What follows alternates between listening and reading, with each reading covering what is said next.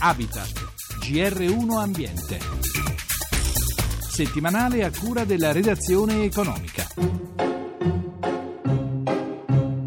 Agricoltura sempre più ambientalmente sostenibile nel programma del nuovo giovane presidente della Coldiretti, Renato Montalvo, imprenditore piemontese con un'azienda che produce ortofrutta.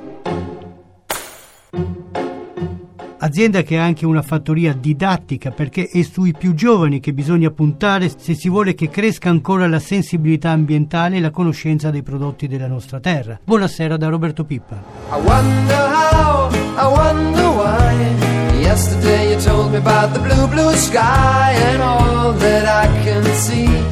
Just a yellow lemon tree. Abbiamo in linea il presidente Montalvo. Il nostro territorio è molto delicato, con rischi continui legati alla situazione idrogeologica. Quanto è importante aumentare la presenza sul territorio, soprattutto dei giovani agricoltori come lei, anche per presidiare e mettere in sicurezza zone a rischio? La presenza dei giovani nella nostra agricoltura è importantissima, importantissima sia perché i giovani stanno intravedendo una traiettoria di futuro nel nostro settore, nella produzione di cibo in Italia ed è anche importante perché quando le imprese rimangono sul territorio, e questa è la nostra grande azione che dobbiamo fare, il presidio sul territorio c'è e riusciamo a salvaguardarlo anche dal punto di vista ambientale. Nella sua azienda c'è anche una fattoria didattica. Qual è il messaggio che voi date ai giovani? Che cosa dite loro? Il messaggio ai giovani prima di tutto è quello della conoscenza, della conoscenza delle nostre lezioni, della conoscenza dei nostri prodotti e della conoscenza della sostenibilità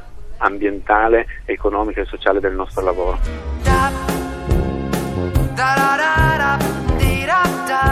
Agricoltura sempre più sostenibile che difende e valorizza i nostri prodotti. Alcuni settori sono però in difficoltà come la zootecnia. Coldiretti ha segnalato che sono scomparsi 615.000 maiali tra allevamenti, trasformazione e distribuzione. Questo settore che produce prodotti di qualità ed è una voce dell'export dà lavoro ad oltre 100.000 persone. Sta accadendo qualcosa di molto grave. Noi oggi abbiamo che due prosciutti su tre sono prodotti maiali provenienti dall'estero e nello stesso tempo abbiamo una riduzione anche delle produzioni DOP del 10%. Questo è un segnale grave perché mortifica i nostri produttori che si stanno impegnando a produrre alta qualità e noi su questo dobbiamo lavorare per far emergere tutta quella trasparenza che oggi non c'è e che consente questo tipo di situazione. Per quel che riguarda le iniziative che lei porterà avanti durante il suo mandato, dicevamo per un'agricoltura sempre più sostenibile, cosa intende fare? Lavoreremo come abbiamo sempre fatto come Coldiretti tenendo in mente che abbiamo un progetto di sviluppo che vede coincidere gli interessi dei nostri produttori con gli interessi dei consumatori. Intorno a questa considerazione di fondo ci sapremo muovere su ogni fronte per fare in modo che l'agricoltura del nostro Paese sia sempre di più quella leva anche per lo sviluppo futuro.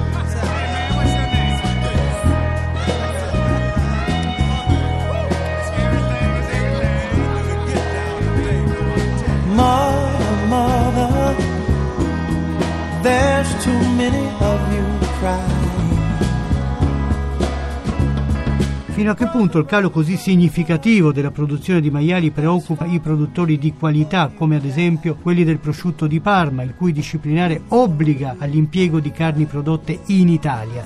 So il presidente del consorzio che li rappresenta, Paolo Tanaro. Buongiorno, ma la preoccupazione non è tanto per la quantità, la preoccupazione è per la qualità del suino e del prosciutto e poi è stata una scelta quella di utilizzare solamente carni italiane perché hanno una qualità che è differente dalle carni estere. Quindi a me appassiona e interessa molto di più il discorso qualitativo, per cui visto che ci sarà la necessità di parlare di programmazione produttiva che la comunità europea ci ha concesso, noi dovremo incontrare tutta la filiera per andare a parlare di come programmare la produzione di un suino e di prodotti di qualità. Comunque la disponibilità di prodotto potenzialmente destinato agli DOP è sufficiente comunque perché non tutto il maiale che viene allevato in Italia viene destinato alle DOP. Quali sono gli elementi che maggiormente determinano un prodotto di eccellenza rispetto agli altri che eccellenza non sono? Principalmente la genetica, le razze destinate all'allevamento. In Italia vengono utilizzate genetiche per ottenere un maiale grasso con una carne matura, allevato per nove mesi come minimo e nutrito secondo quanto prevede il nostro disciplinare di produzione. Abbiamo un maiale che a nove mesi è meno di 160 kg ed è unico all'interno del panorama produttivo europeo nella suinicoltura. Questo ci permette di avere le cosce ideali da destinare alla produzione di OP di lunga stagionatura. E per quel che riguarda i consumi? Purtroppo i consumi sul mercato interno sono in flessione e l'export ci sta aiutando. È ovvio che abbiamo investito molto e dobbiamo continuare a investire all'estero per promuovere il nostro prodotto e per combattere la contraffazione, ma la quota che abbiamo perso sul mercato italiano per la diminuzione dei consumi è stata ampiamente recuperata con le esportazioni. Verso quali paesi? Il primo paese fuori dall'Italia sono diventati gli Stati Uniti d'America, che ci aspettiamo ancora dei risultati notevoli. Poi la Germania, l'Australia, il Giappone, il Canada, il Regno Unito, la Francia stessa, i mercati diciamo più tradizionali europei stanno performando ancora molto bene, con dei margini di crescita ancora buoni e i nuovi paesi come l'Australia, il Giappone, Hong Kong, Singapore sono molto interessati al nostro prodotto e stiamo ottenendo dei buoni successi.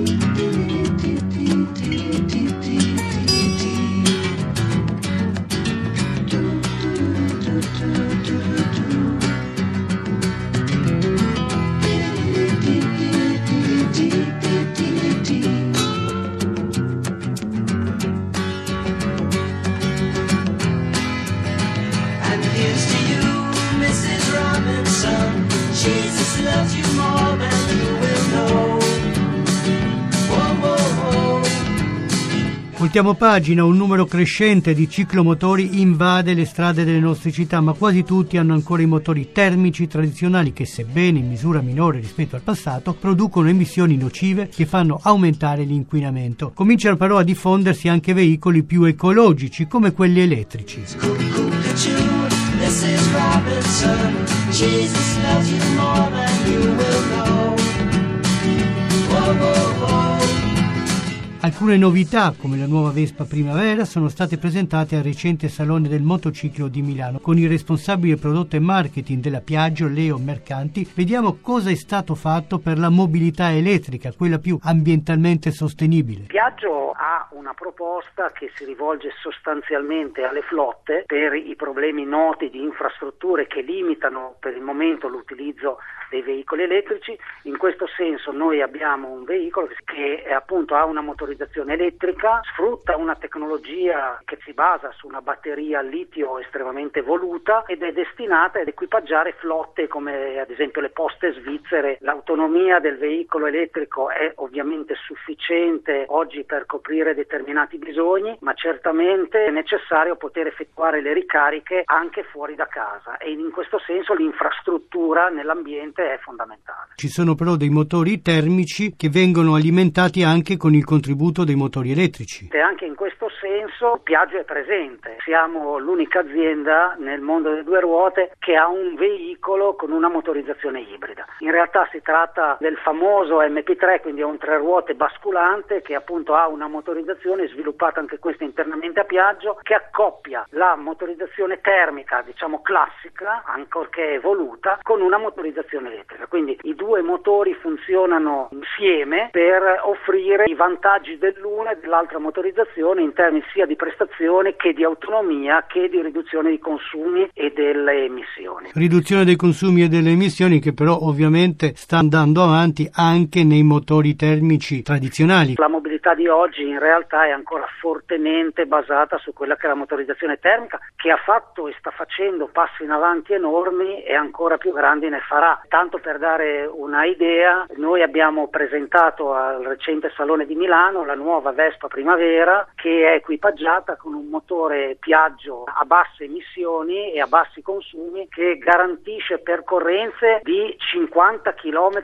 litro nel ciclo combinato che arrivano a 65 km litro nell'extraurbano, consumi che sono meno della metà dei motori di vecchia generazione, con delle emissioni che sono 3-4 volte inferiori ai motori solo di qualche anno fa. Oh,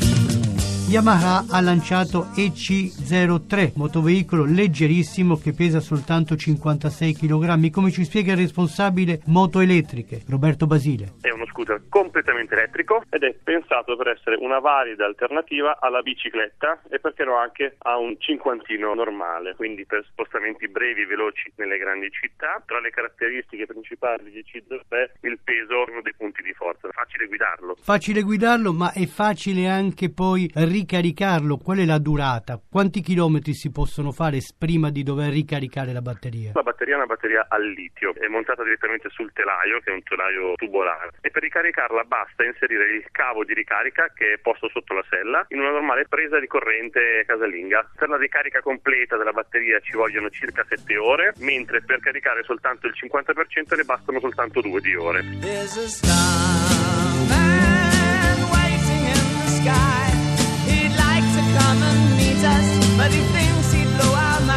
Una ricarica completa assicura un'autonomia di circa 43 km utilizzando la modalità standard che limita la velocità a 30 km orari, mentre la seconda modalità, quindi il pilota può scegliere se utilizzare la modalità power che permette di raggiungere i 45 km orari, assicura un'autonomia di circa 22 km. Motore elettrico significa emissioni zero. Per quel che riguarda invece le emissioni dei veicoli a motore termico, cosa state facendo per ridurne l'impatto ambientale? Rispetto a tanti anni fa, tecnologicamente ci sono state delle evoluzioni molto importanti. I motori innanzitutto pesano di meno e soprattutto comparati con il passato consumano anche decisamente di meno.